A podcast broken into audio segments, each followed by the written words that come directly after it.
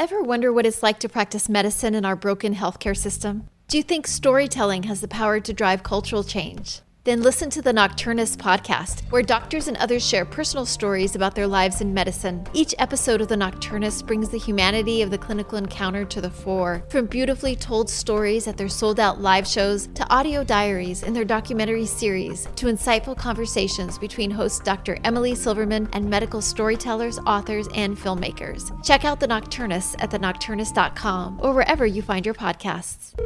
911, what's your emergency? America's healthcare system is broken and people are dying. Welcome to Code WACK, where we shine a light on our callous healthcare system, how it hurts us, and what we can do about it. I'm your host, Brenda Gazzar.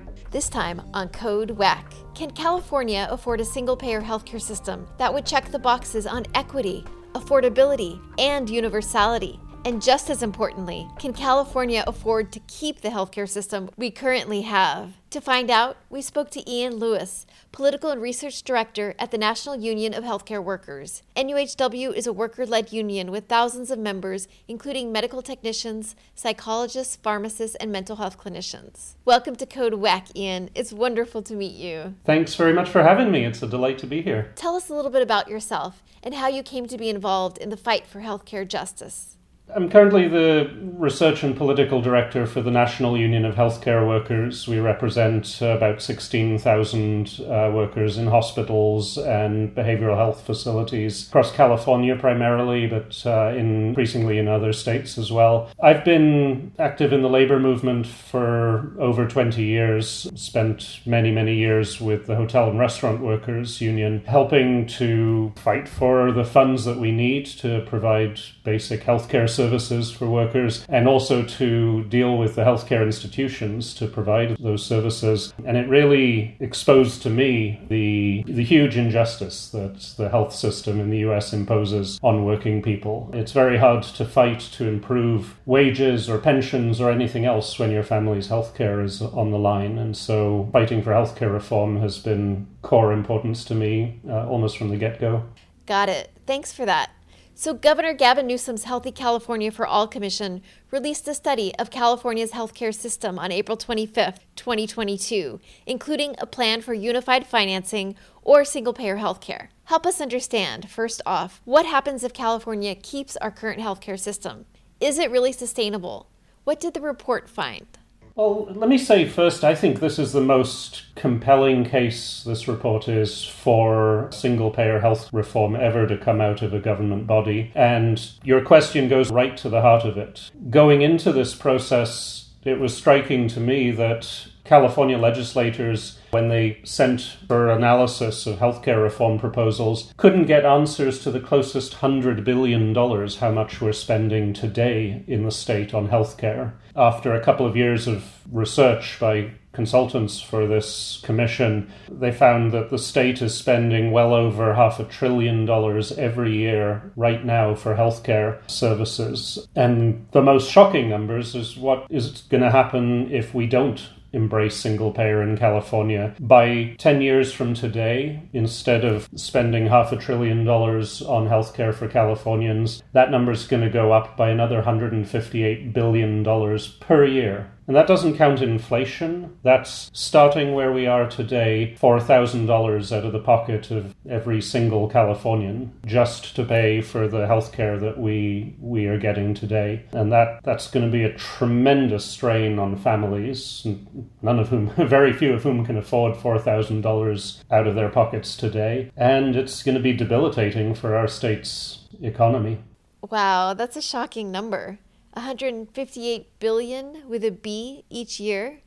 Yeah, I spend a lot of time looking at health economics. I, I can't imagine what $158 billion looks like. I had to boil it down to numbers that make sense. You know, the average family would have to shell out an additional $1,300 a month out of their family budget 10 years from now if we don't head down the track of single payer or Medicare for all. You know, and, and that, that's going to come either straight out of families' pockets it's going to come in the form of reduced wage increases because their employers have to spend more in employment based insurance. or it's going to come out of taxes as we spend more and more to put band aids on the problem that we have today. So it's commonly misreported in the media that single payer would cost more than what we have. And it does seem that if we cover everybody with broader coverage, that it would cost more. But the report says with unified financing, it would actually cost less.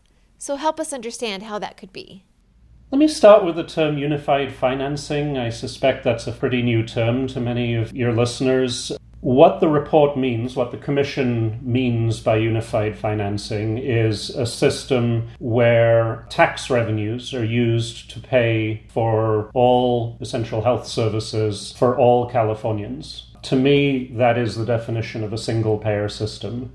It means taking the very complex flows of money that are happening right now from employers, from individuals purchasing their plans, from Medicare and from Obamacare and Medicaid and so forth, combining them into a single stream that pays for everybody's services. By doing that, the report found we could save up to half a trillion dollars over the next 10 years and a growing amount every year 10 years from now. We can save that by eliminating the huge insurance industry bureaucracy, the administrative overhead, the corporate profits that insurers suck down as middle people in in health purchasing. Also by getting our arms around the huge prices that pharmaceutical corporations are able to charge right now, as well as getting people the care they need in the in time uh, in the time they need it. By doing all of those things, we can save a huge amount of money. Now that means we'll be spending more in taxes. That's true, but conversely, we'll be spending a lot less in paying out of pocket or through our employers, which is really the same thing for our health benefits as we are today. So those savings ultimately get passed on to Californians. Right. And I think when people hear their taxes will go up, they think, oh no, that's scary for a lot of people. But as you point out, we're actually going to be paying less for our health care, even with our taxes going up, because we won't be paying for health insurance premiums or out of pocket costs. Yeah, and I should say, you know, I, the commission, and, and I think there's huge public support for a tax system that is very progressive. We already have a fairly progressive tax system in California. I've spent some amount of time in my career helping to negotiate contracts in British Columbia on behalf of a union up there. The typical working person in British Columbia pays less in taxes than they do in California today. But healthcare is part of the package because they have a single payer health system in that province in, in Canada. So there's a way to pay for all of this, have much reduced healthcare costs draining our economy, freeing up money that we could spend for other things in our economy, including improved quality of life, reduced housing costs, and most crucially, I think,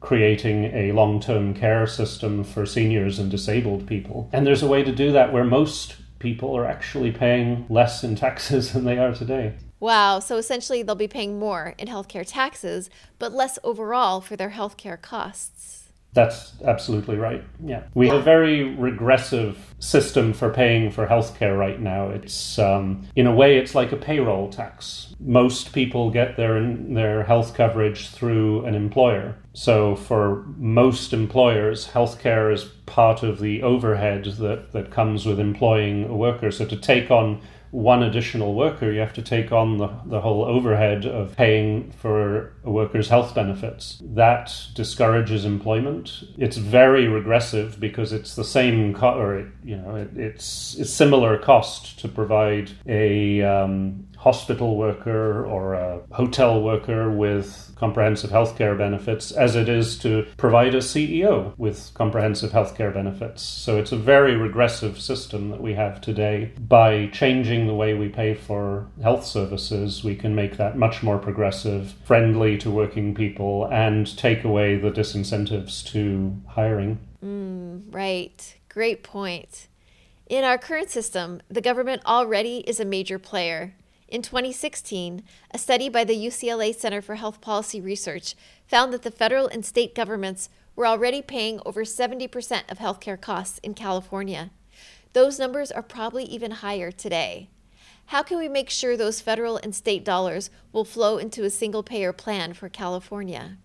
That's one of the most complex challenges and, and something we really need to figure out up front. Obviously, creating a new and universal healthcare system is a really complex undertaking, and people will have a lot of very legitimate opinions about and different opinions about what to prioritize and how to pay for it and, and what benefits are covered. But we can't make any of those decisions without knowing, especially what the federal government is prepared to do. They pay for Medicare, they also collect money out of Medicare beneficiaries' pockets that they channel into the Medicare system. They pay for most of Medicaid, or in California it's called Medi-Cal, and there's significant money in the Affordable Care Act plans covered California. If we're going to create a true universal healthcare system in California, we need to tap into the resources that the federal government is already spending. They're collecting that money from Californians in the form of taxes. We need to get it back in order to pick up the, the bill for what they're paying for today. And so, one of the immediate next steps out of the Commission's report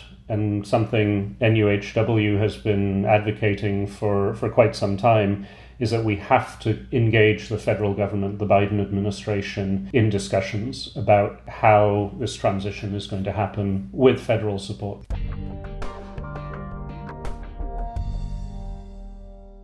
Thank you, Ian Lewis. Tune in next time when we talk about what the new single payer plan would mean for California businesses and their employees.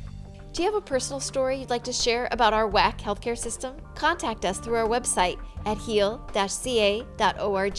Find more Code WACK episodes on progressivevoices.com and on Nurse Talk Media. You can also subscribe to Code WACK wherever you find your podcasts. This podcast is powered by Heal California, uplifting the voices of those fighting for healthcare reform around the country. I'm Brenda Gazzar.